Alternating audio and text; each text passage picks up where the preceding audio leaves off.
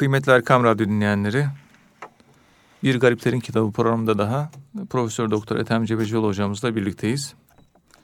Öncelikle hepinizi saygı, muhabbetle selamlıyoruz. Bu programda malum olduğu üzere kıymetli hocamız bize Muhammed Esat Erbili Hazretlerinin hayatını, eserlerini, menakıbını ve hatıralarını anlatıyorlar. Ben sözü fazla uzatmadan hemen hocamıza dönmek istiyorum.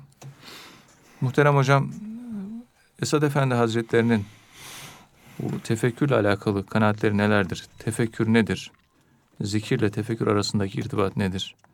Esad Efendi tefekkürden nasıl bahsediyor? Bunlardan bahsedebilir misiniz?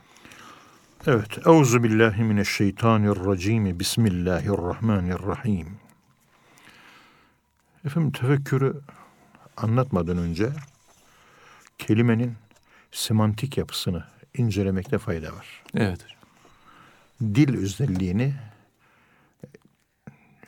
ön plana çıkarmakta fayda var. Şimdi tefaul babından fekera düşündü. Tefekkere de düşündü manasına. Evet. Fikir ve tefekkür manası aynı aslında. Yani tefekkür şu. E, fikir ile tefekkür arasında en büyük fark şu. Fikirde içselleştirme yok. Tefekkürde içselleştirme var. Evet. Yani düşünüyorsun, düşünüyorsun, bir çaba, gayret, bir sonuç çıkarıyorsun ve kendince doğrudur ve kendi kalbin kabul ediyor. Tefekkür budur. Evet. Aklıma bir fikir geldi ama vazgeçtim diyebiliyorsunuz da tefekkürüm neticesinde ben şu sonuca vardım deyince onlardan biraz vazgeçmek kolay bir olay olmuyor. Evet. Tefekkür, fikir. Aynı. Yani üç harfli fekera fiili tefekkara, yetefekkeru tefekkür.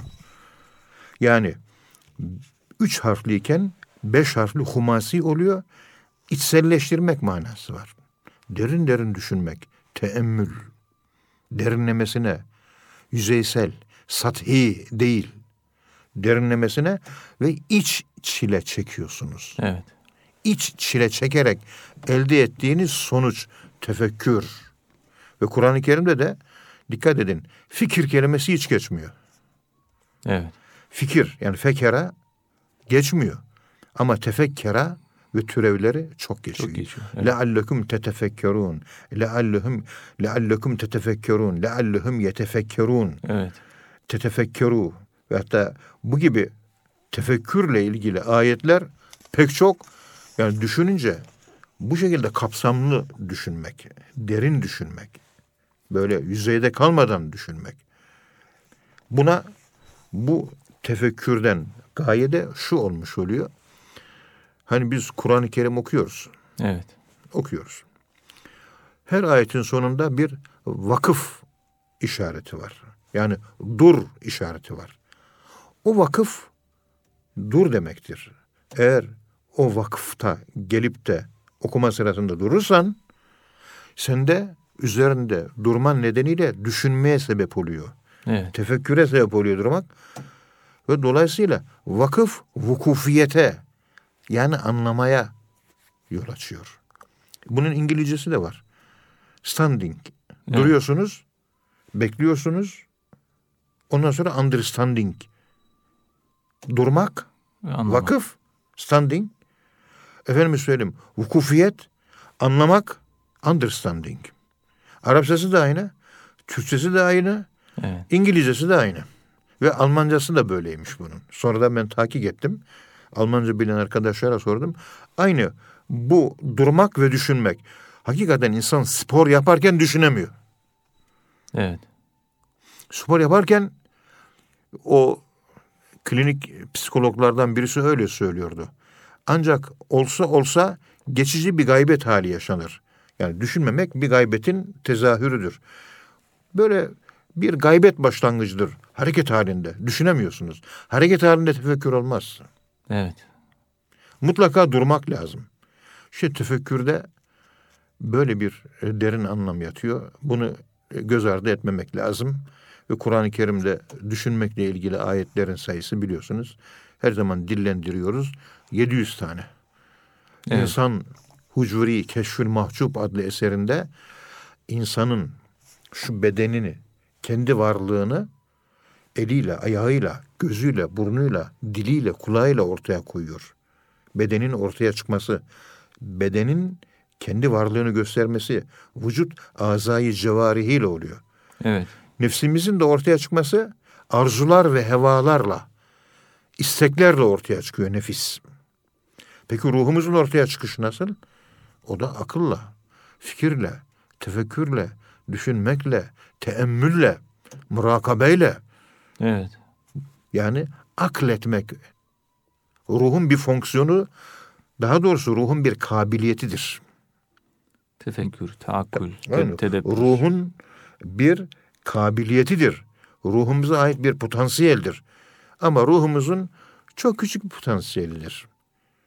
Ve ma utitum minel ilmi illa galila ayet kerimesinden karine yoluyla ortaya çıkarılan sonuca göre insanın ruhunun tefekkür kabiliyeti bütün bir ruhuna göre binde bir bile değil. İlla galilen mastar gelmiş. Galilen mastar.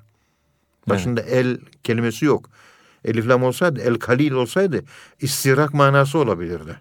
Yani insanın aklının çok böyle kuşatıcı olduğuna dair bir anlam çıkarabilirdik oradan. Galilen diye nekre geliyor. Nekre isimlerde bir sınırlılık vardır.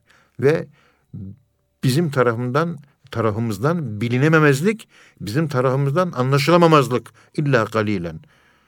Ruhun bir kabiliyeti ama ruhun bir potansiyeli ama çok küçük bir potansiyel bu. Esas arkada aklın kuşatamadığı la tudrikihul ebsar akıllar Allah'ı kuşatamaz.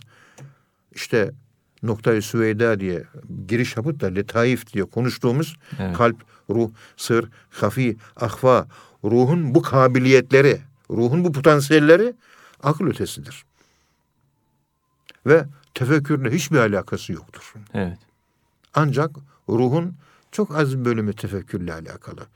Yani tefekkürün bir insan natüründe, bir insanın yapısında tefekkürün yeri nedir? Ruha göre bu kadardır. Yani binde bir bile değil. Ve onunla biz koca bir dünyayı idare ediyoruz. Bütün bir hayatı idare ediyoruz. Ve acaba ruhumuzun kabiliyetleri, daha başka kabiliyetleri nedir? Bilemiyoruz. Biz öldükten sonra bu kabiliyetlerimizin hepsi ortaya çıkacak. Onun için bilmedik lezzetler, bilmedik e, efendim söyleyeyim tatlar, bilinmedik yapılar ortaya çıkacak. Yani ruhumuz bütün kabiliyetlerini biz bu dünyada ortaya çıkaramıyoruz. Mürşidi kamiller bile ancak belli bir miktarda ortaya çıkarabiliyor. Ahirette hepsi çıkacağı için ahiret nimetleri çok büyük olacak. Evet. Şimdi göz, kulak, el, beş duyu organlar sınırlı olduğum için bilgi ve tefekkür sınırlı olduğu için, akıl da sınırlı olduğu için ve bütün bir ruhun pek az küçük bir parçası olduğu için bütün ruhun acaba diğer bilemediğimiz potansiyellerine akıl ötesi olduğu için konuşamıyoruz. Akıl ötesidir. Yani irrasyonel bir alandır ve konuşulamaz. Makulat değildir. Sadece Allah'ı zikreder, gaybete dalarsınız. Orası bir yokluk, bir kuantum, bir gaybet, bir bilinmezlik, entropi, kaos, karanlık. Teslim oluyorsun. Bilmiyorum. Allah teslim oldum. Bitti. Bu kadar. Evet. evet. Ama tefekkür buraya kadar getirir. Tefekkürün bittiği yerde işte bu bahsettiğim iman başlıyor. Allah'ı akılla buluruz ama Allah'ın mahiyeti hakkında hiçbir şey konuşamayız. Akıl orada duruyor. La tefekkeru fi zatillah. Allah'ın zatı hakkında tefekkür edem etmeyiniz. Çünkü akıl sınırlıdır. Evet. Allah sınırsızdır. Sınırlı, sınırsızlığı kuşatamaz. Tefekkürün sınırını çizmiş olduk. İşte bu fikir tefekküre dönüşürse ruha bu şekilde daha doğrusu insanın Allah'a ulaşacağı, Allah'a varabileceği ruhunun o potansiyellerine giriş ve düşünmemenin ortaya çıkması yani gaybet hali meydana geliyor. Tefekkürün derinlemesi murakabedir. Murakabenin başlangıcı gaybetin başlangıcı. Bak gaybete kadar götürüyor tefekkür. O gaybet başlangıcında biz murakabe ediyoruz. Murakabenin gelişmiş şekli düşünmemeyi düşünmektir. Yani düşündüğünüz kul huvallahu ahad murakabesinde ve huve ma'akum eynema kuntum murakabesinde ve nahnu akrabu ileyhi min hablil verid murakabesinde yuhibbuhum ve yuhibbunehu murakabelerinde başlangıçta yarı gaybet vardır. Sonunda düşünce kayboluyor. Kendin kayboluyorsun. İşte Allah'a kavuşmuşluk hali odur anlatılamaz bu. Anlatılırsa aklın sınırları içerisine girmiş oluruz ve yanlış konuşuruz. O haller anlatılamaz. Men lem yazuk lem yahrif yani, yani tatmayan bilmez. Bir haz var ama o hazı ifade etmek yani biraz zor. Yok. İfade yaşanılır o Yaşanılır, kadar. Evet. Tasavvuf bundan ibarettir. Ben Allah derim bütün tüylerim diken diken oluyor. Sen Allah diyorsun hiçbir yerin kıvıldamıyor. O senin halin. Bu da benim halim. Bilemeyiz bunu. Evet. Ancak kenarına köşesine işte ah minel aşk diyor. Tekkelere konmuş. Ah, ah minel aşk. Ah, ah aşka. Aşka ah. Aşktan dolayı ah. Ama min hariceriyle takrip manası var. Aşka yapışanlar neler yaşıyor biliyor musunuz? Ah ve devam ediyor. Ah minel aşk ve halatiha. Aşka ah. Aşkın hallerine de ah. Evet. Yani anlatılamaz. Anlatamayınca çaresizim ben. Sadece bir ah diyoruz. Yani. Bir ah diyor. O kadar. O kadar. Ünlem. Evet. Yani bundan sonrası aşka adım bastığın andan itibaren anlattığın her şey aklı sınır, aşkı sınırlamaktır. Anlatılamayan, bilinmeyen bir alan yaşanır. Herkes yaşadığı neyse onu bilir. Mevlana'nın yaşadığı aşkı ben bilemem. Ben kendi aşkımı bilirim, kendi aşkımı yaşarım. Mevlana'nın aşkı bende yok. Peygamberimizdeki aşk da Mevlana'da yok. Evet. Allah'ın kendi zatına olan aşkı da peygamberimizde yok. Onun için zati aşk hedeflenmiş ve referans noktası olarak gösterilmiştir. Oraya hiçbirimiz ulaşamayacağız. Ulaşabilseydi bir kul varlığı o da haşa Allah olurdu. Hiçbir kul Allah olamaz. Allah Sübhan olan Allah'tır. Allah her şeyden münezzehtir. Allah mütealdir. Allah transandantal bir varlıktır. Onun adından bile bahsetmek ağırlık verir.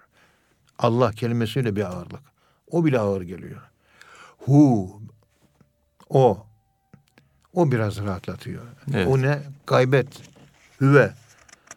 Yani gaybet sigası.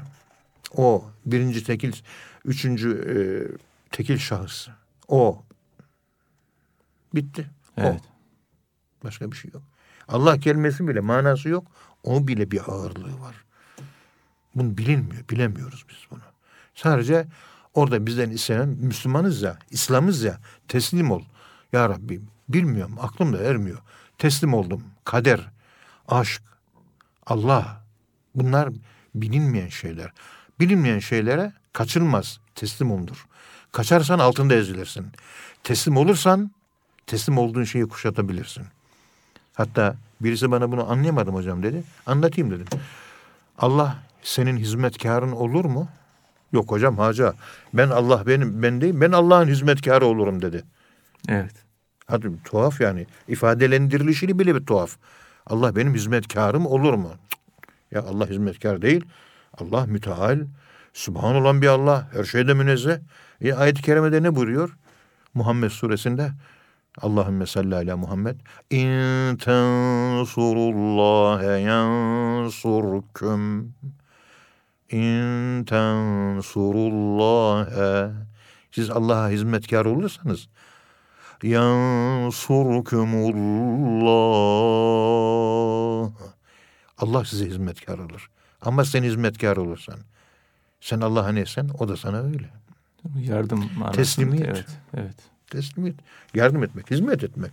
Olay bu. Galemen ensari ilallah. Allah yolunda kim bana yardımcı olur? Galel havariyyune nahnu ensarullah. Allah'ın yardımcıları biziz. Hizmetçileri biziz. Allah'ın yardıma ihtiyacı var mı? Yok. Aslında onlar Allah değil. özde kendilerine yardım ediyorlar. O sırra erdikleri için insan hizmete bir hizmet verildiği zaman bu benim için lazım bir şey. Bu bana göre. Bunun izafiyeti, bunun bağıntısı beni, referans benim. Hizmete koşunca kendime koşuyorum ben aslında. Allah'ın yani, dinine yardım etmek.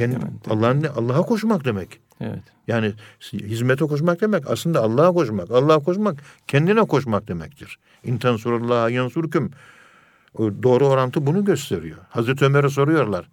Sırtında yağ taşıyorsun, yırt sırtında şeker taşıyorsun, sırtında un taşıyorsun, geceleyin sabahlara kadar dolaşıyorsun, çadır çadır ev ev fakir arıyorsun. Bu yorgunluk niye ey halife, ey emirül müminin denilince Hazreti Ömer ben fakir aramıyorum diyor. Ya ne arıyorsun? Ben Allah'ı arıyorum diyor. Allah fakirin yanında diyor. Evet. Allah diye aradı da Allah herkesin kendi kalbinde kendi özünü arıyor yani. Ömer kendini arıyor. Ne buldu? Kendinde buldu. Dışarıda bir şey yok. Ne varsa kendinde var. Anlayana sivrisinek saz. Evet. Anlamayana artık siz tasavvur edin. Hocam tefekkür kelimesine dönersek bu tefekkürün kelime manası nedir? Terim manası nedir? Ee, bunlardan bahsedebilir misiniz? Yani tefekkür, tezekkür, tedebbür bunlar birlikte kullanılıyor. Ee, Tabii. Kur'an-ı Kerim'de de bu müştaklarıyla beraber 800'e yakın yerde geçtiği evet. e, söyleniyor bu kelimenin. Yani düşünmeyle alakalı 800'e yakın e, ayetin olduğu, 800'e yakın yerde geçtiği ifade ediliyor. Tabii bu e, şey lügatte e, bu İbn Manzur Lisanül Arap cilt 5 sayfa 65'te Firuz Abadi El Kamusul Muhit cilt 2 sayfa 110'da Asım Efendi kamus tercümesinde cilt 2 611. sayfasında Ragıb'ın müfredatında sayfa 392'de özet olarak şu manalar veriliyor. Evet. Düşünmek bir. İki, aklın harekete geçmesi. Yoğun olarak lügat kitapları düşünmek ve duragan aklın, pasif aklın harekete aktif ak hale getirilmesi. Aklın aktive edilmesi. Aktive edilmeyen akla tefekkür denmez. Gaybet halinde aklın tefekkürü yoktur. Onun için gaybet haline tefekkür denmez. Az önce onu anlatmaya çalışmıştım. Evet. Bilmem anlatabildim mi? Terim olarak. ıstilahi olarak, terminolojik olarak. Yani bir tasavvuf kavramı olarak ne anlama geliyor? Lügatta bu manaya geliyor da peki tasavvuf açısından ne anlama geliyor? Bunu anlayalım. Evet. Efendim terim olarak, ıstılah, terminolojik olarak eşyanın manasının anlaşılabilmesi için kalbin uyanık olması. Yine eşyanın hakikatine doğru giden yolda bir araç kullandığımız hani bıçak ne için kullanırız? Ekmek kesmek, domates kesmek için kullanırız. Akıl da bir bıçak gibi eşyanın hakikatini bulmaya yarayan bir araç, bir gereç. Yani amaç değil akıl, araç. Bu aracı amaçsallaştırırsanız o zaman rasyonalist olursunuz, aklı putlaştırırsınız, çok yakışıklı bir pira, firavun olursunuz. Ondan sonra ayağa kalkar, başınızı dik tutar, ene rabbükümül ala dersiniz. Evet. Aklı amaç hale getirmemek lazım. Rasyonalist olmamak lazım. Pozitivist Auguste Comte felsefesinde olduğu gibi pozitivist olmamak lazım. Akıl her şey değil. İmam Gazali bütün mutasavvıflar akıl sınırlı diyor. Akıl ötesinde bir üst akıl var. Şu konuştuğumuz dil ötesinde üstünde bir üst dil var. Alt dili konuşanlar, alt akla sahip olanlar, avamlar üst akla anlayamaz. Evet. Alt, halkın konuştuğu dil alt dil. Üst dili anlayamaz. Onun için Mevlana'nın o divan-ı kebirini anlayacak adam yok. Üst akıl ya. Ee, Kur'an-ı Kerim de onun için iki manalı gelmiştir. Yani seb'an minel mesani vel Kur'anil azim diyor ya. Evet. İki tane mana var. Birinci manasını herkes okuyor, anlatıyor. Herkes bir şeyler izah ediyor. Ama üst manaya anlayabilmek için aklın sıçramış, üste çıkmış olması lazım. Yani hakimler, arifler, Allah dostları baktığı zaman Allah'ın firaset nuruyla bakanlar Kur'an-ı Kerim'in o ikinci anlamını, o üst anlamını anlarlar, hissederler. Ama çoğunlukla anlatamazlar. Eğer anlatırlarsa Yunus Emre'nin dediği gibi aşık dediğin deli olagan olur. Herkes deli der o zaman. Evet. Herkes deli der. Çünkü normal akılın üzerinde üst bir akılla yürüyorsun. Üst bir akılla hareket ediyorsun. Normal insana göre bir aklın olmadığı için, genele uymadığın için senin adın delidir. Yani zahiren bakınca deli gibi. Delidir. Tabii. İşte onun için velilik, delilik sırrı birbiriyle bu şekilde yakınlık arz eder. Onun için Mevlana Hazretleri buyuruyor vefat ederken beni anlayacak adama hasret gidiyorum diyor. Onun için divanı kebirini yani divan şemsi üst akıllara yazmış. Evet. Hiç kimse onu okumuyor. Çünkü herkes alt akıl. Üst akıl yok. Çok az insan. Herkes mesnevi manevi, Mevlana'nın mesnevisini okuyor. Avam tabakasına yazmışlar onu. Okuyun serbest. Orada geniş bir alan. Orada her şey elle tutulmuş gibidir.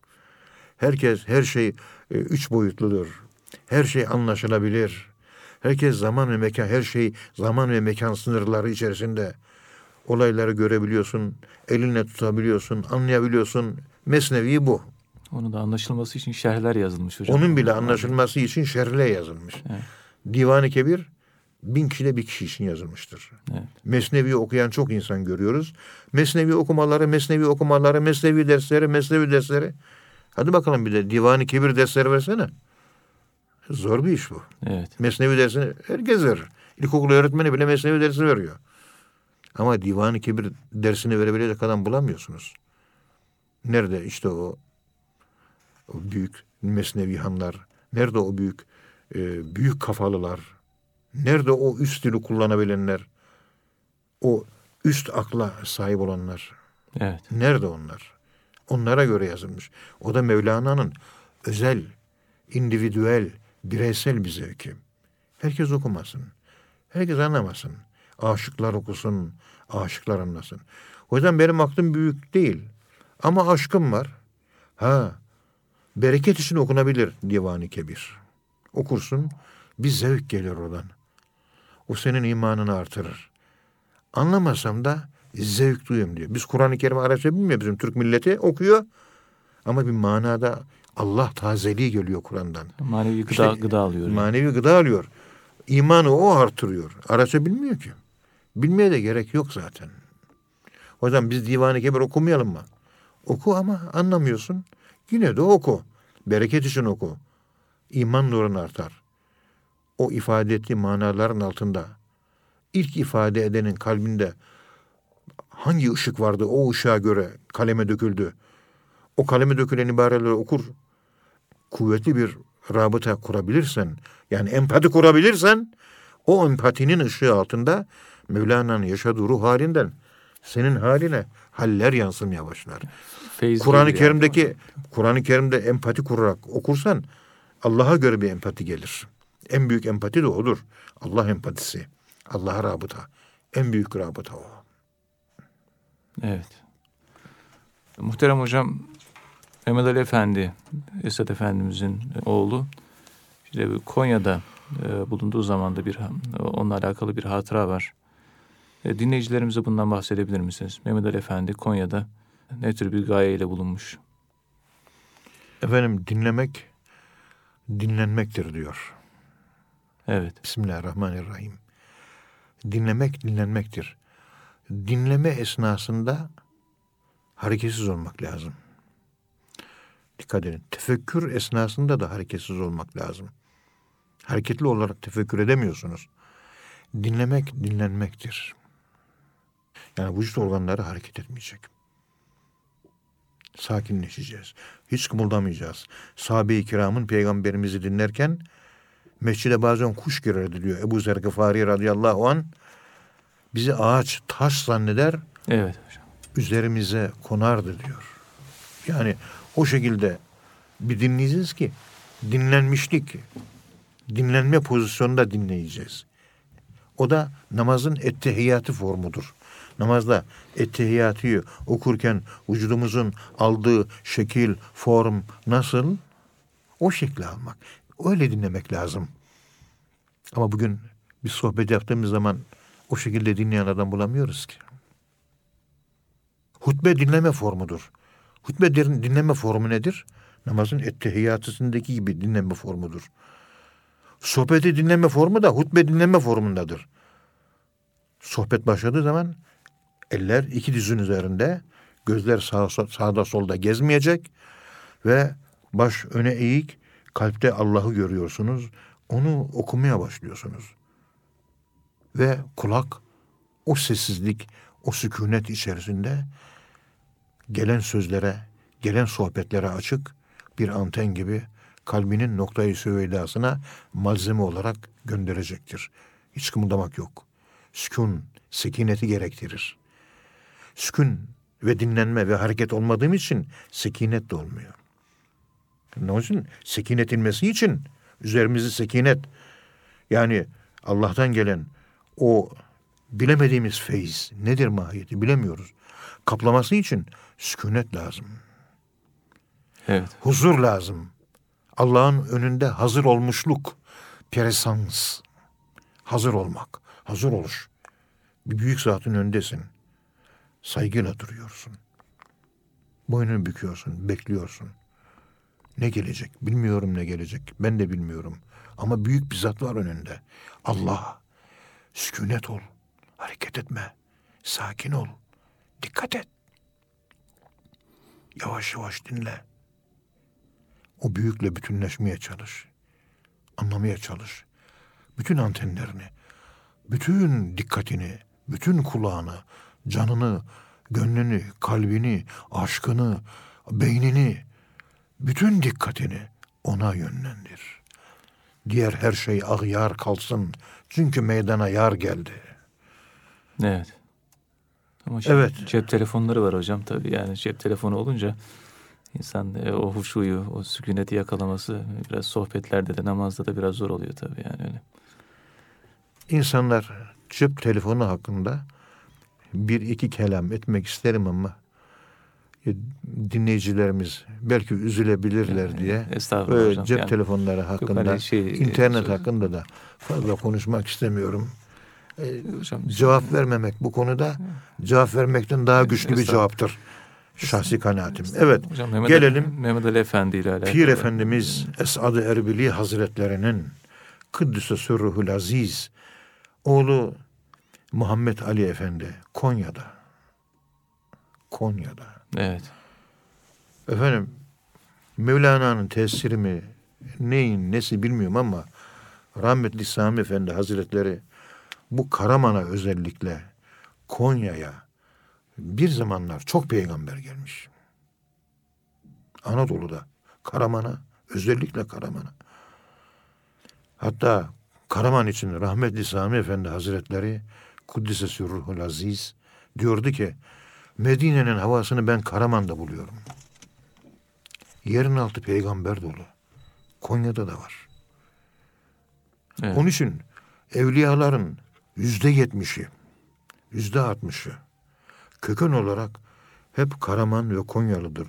Rumeli göçleri hep Karaman ve Konya'dan olmuştur biliyorsunuz. Evet. bu laf boş bir laf değil. Yerin altında fışkıran peygamber vahiy nurları var o topraklarda. Bereketli topraklar ya. O, o toprakların insanları davasına ihanet etmez. Yani çok kuvvetlidir. Yani iman olarak konuşuyorum. Evet. İman, her yerde iman kuvvetli. Orada bir farklı bir hava var. Ne olduğunu ben de bilmiyorum. İman var ama onu hissediyorum. Evet. Konya'ya gittiğiniz zaman Mevlana'dan ve hatta Sami Efendi Hazretleri'nin buyurduğu gibi yerin altında pek çok peygamberler ve peygamber nurları var. Konyalılar Esad Erbil Hazretlerine geliyorlar. Ve kendisini efendim buyurun Konya'ya gelebilir misiniz diyorlar. Yaşlı tabii Esad Erbil Hazretleri. Oğlu Mehmet Ali Efendi İstanbul Darülfünun'dan mezun. Kelam dalında doktora yapmış. İki tane de doktora tezi olan bir zattır. Üsküdar Selimiye Camisi'nde de Nakşi usulünce irşatla görevli bir zattır. Diyor ki ben size oğlum Mehmet Ali Efendi yollayayım diyor. İnşallah kabul buyurursunuz. Evet. Ve Esad Erbil Hazretleri oğlunu sohbet için, ziyaret için Konya'ya gönderir. Merhum Mehmet Ali Efendi oğlu Konya'ya gider. Sohbetleri yapar, Mevlana'yı ziyaret eder. Efendim ilim sohbetleri yapar, gönül sohbetleri yapar. Konya'daki ihvanla bütünleşir. Onlar da hemhal olur. Manevi zevkler yaşarlar. Konya ihvanı başta Dişi Mehmet Efendi olmak üzere herkes ona büyük bir hürmet ve büyük bir saygıyla hizmet ederler. Evet. Ve büyük bir samimiyetle, büyük bir muhabbetle bağırlarına basarlar. Ve Mehmet Ali Efendi gösterilen bu hüsnü teveccühten dolayı fevkalade duygulanır. Ve İstanbul'a dönünce durumu sitayişle babasına övgüyle anlatır. Böyle misafirlik yaptı Konyalılar. Şöyle misafir yaptı Konyalılar. Böyle ağırladılar babacığım diye uzun uzun anlatır. Esat Erbili Hazretleri Kuddise Sürhul Aziz bundan çok duygulanır.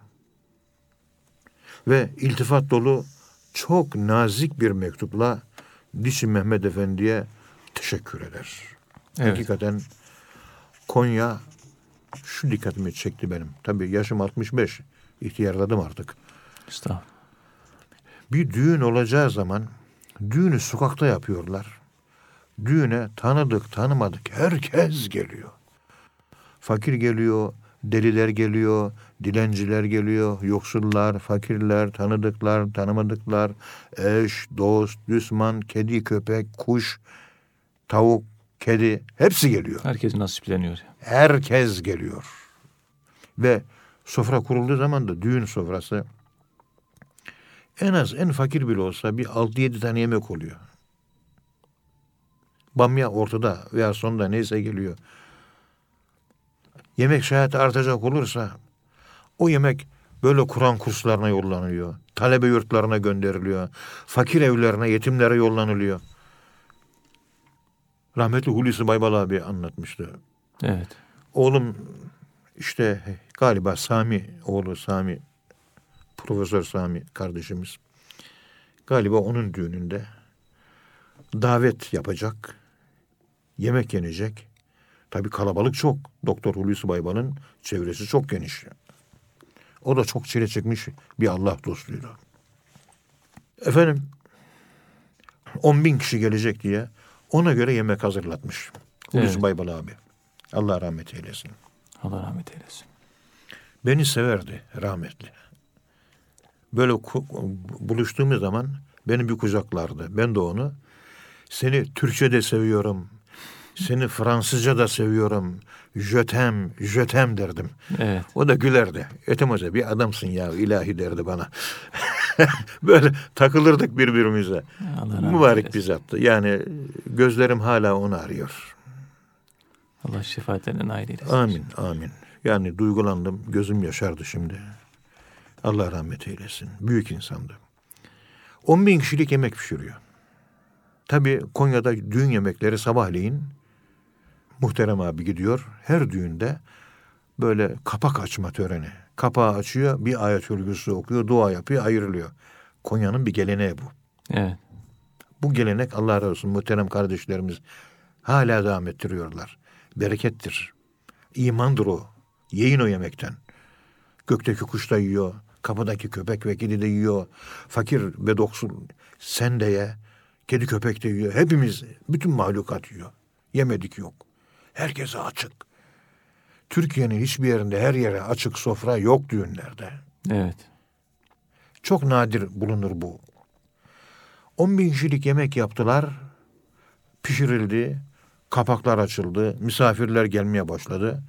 Peygamberimizin sünneti bir sofra kurulduğu zaman işte Hendek Savaşı'ndaki olan olayı biliyorsunuz.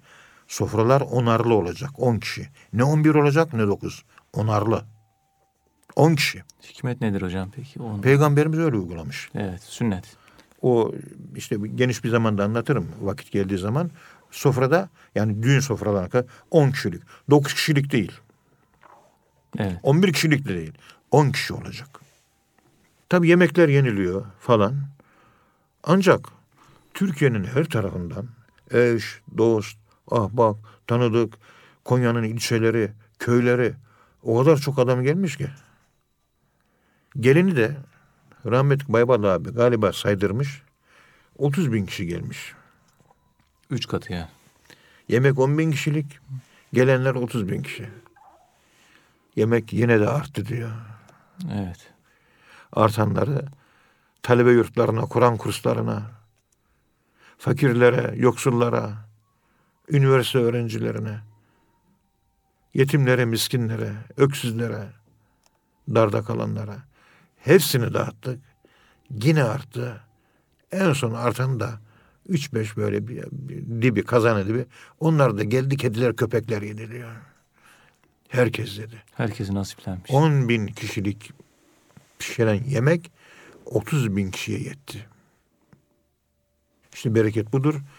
O Peygamberimiz sallallahu aleyhi ve sellem Efendimizin Hendek Harbi'ndeki evet. biliyorsunuz o bir tandır vardı. Peygamberin tandıra elini sokuyor, alıyordu, alıyordu, alıyordu. 3 bin kişiye, 2 bin kişiye ne kadar sahibi varsa hepsine yetti ve yine de arttı. Aldıkça kapatıyordu. Aldıkça kapatıyordu. Sayarsanız, açar bakarsanız bereket gider. Berekete gidiyor. Bitti. Peygamberimiz sallallahu aleyhi ve sellem Efendimizin manevi mirasına sahip olan insanlarda Peygamberimizin bu türlü mucizeleri keramet olarak gerçekleşebilir ve bunun birçok örneği vardır. İşte Hulusi Baybal abinin düğün yemeği de böyle bir yemekti. Allah rahmet eylesin. Aklıma neler geldi şimdi neler geldi. Allah rahmet eylesin. Evet hocam. Hocam bu Valide Sultan Hazretleri'nin de yine Konya ile alakalı olduğu için yani biraz vaktimiz var. Esad Efendimizin muhterem e, eşi e, Valide Sultan Hazretleri'nin de Konya ziyareti var. E, kısaca bundan da bahsedebilir misiniz? Evet. Hazreti Mevlana'nın türbesinin açılmasından az önce Esat Efendi Hazretleri hanımı Valide Sultan annemiz ziyaret maksadıyla Konya'ya gönderir. Hanımını Konya'ya gönderir. Evet. Yıl 1926 senesi civarıdır. Ve ben bu bilgiyi efendime söyleyeyim Dişi Mehmet Efendi'nin kitabını yazmıştım, yayınlamıştım. Evet. Elhamdülillah. O kitabı hazırlarken kendi aile çevresinden ve yaşlı ihvan abiler vardı. Konya civarında, Konya'nın içinde daha doğrusu o zamanlar kitabı hazırladığım yıllarda bu 1926 senesini onlar söylüyorlar. Esad Erbil Hazretleri'nin hanımı Valide Sultan annemiz Konya'yı 1926 senesinde ziyaret etmiş. Evet.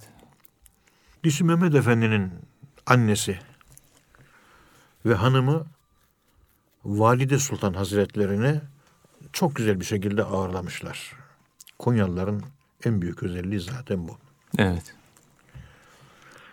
Ona Hazreti Mevlana Kuddisü Ruh ve Şemsettin Tebrize Kuddisü Ruh ve Hazreti Sadreddin Konevi'nin Kuddisü Ruh'un türbeleri ziyaret ettirilir.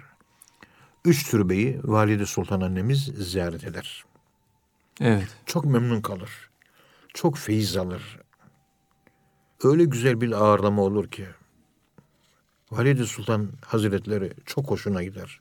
Hep saygı, hep edep, hep incelik, hep terbiye. Çünkü Konya, yani Mevlana orası. Tabi incelik olacak, tabi kibarlık olacak, tabi sehavet ve cömertlik olacak. sohbetler, ziyaretler yapılır. Hediyeleşmeler birbirini takip eder. Gönülden alışverişler olur. Özet olarak bu ziyarette maneviyat zirve yapar. Gözler yaşarır, iklim yeşerir, kalpler çarpar. Hayat olur, can olur, iman olur, ışık olur, her şey olur. Bir gönül ziyareti gibi. Evet. Valide Sultanımız bu misafirlikten oğlu Mehmet Ali Efendi Hazretleri gibi onun yaptığı ziyaretinde gördüğü hürmetin aynısını görünce çok duygulanır. Çok etkilenir. Ve Eser Elbi Hazretleri bakın oğlunu yolluyor, hanımını yolluyor. Yaşlılıktan dolayı kendisi gelememiş. Artık yolculuğa tahammül edemiyor, kaldıramıyor mübarek. Öylesine ki Hasip Efendi 1924 senesini anlatırken Kastamonulu Hasip Efendi her gün saat sekiz buçukta her gün doktor gelirdi diyor. Her gün muayene ederdi ve her güne göre ilaç ve hap verirdi diyor. Evet. Ne rahatsızlığı varsa tabii yaşlılık. Ki yaşı 80'dir o zaman veyahut da 80'e yakla- yaklaşmıştır. Yani vücudu her gün doktor muayenesinden geçmek durumunda. Kim bilir Menemen'de ne sıkıntılar çekti. Evet. Yani vücudu artık 85 yaşında bir insanın, 86 yaşında bir insanın nasıl olur? İşte kendisi gelememiş. Gelemediği için de Esad Erbil Hazretleri üzülmüş yani gitmek istiyor ama bedeni müsaade etmiyor. Artık yaşlanmış, ihtiyar. Ama gerek hanımı, gerek oğlu Allah ikisine de rahmet eylesin. Allah hepsine rahmet eylesin. Amin. Konya'da memnun kalmışlar. Ben de diyorum ki Allah Konya'yı seviyor. Diğer vilayetleri sevmiyor, hepsini seviyor. Konya'nın yeri bir başka. Konya, Konya'dır. İkonyum değildir. Vesselam. Evet. Allah hepsine rahmet eylesin. Amin. Ee, Hocam ağzınıza sağlık teşekkür ediyoruz. Kıymetli dinleyenler bir programın daha sonuna geldik. Bir sonraki programda tekrar buluşmak ümidiyle hepinizi Allah'a emanet ediyoruz. Hoşçakalın efendim.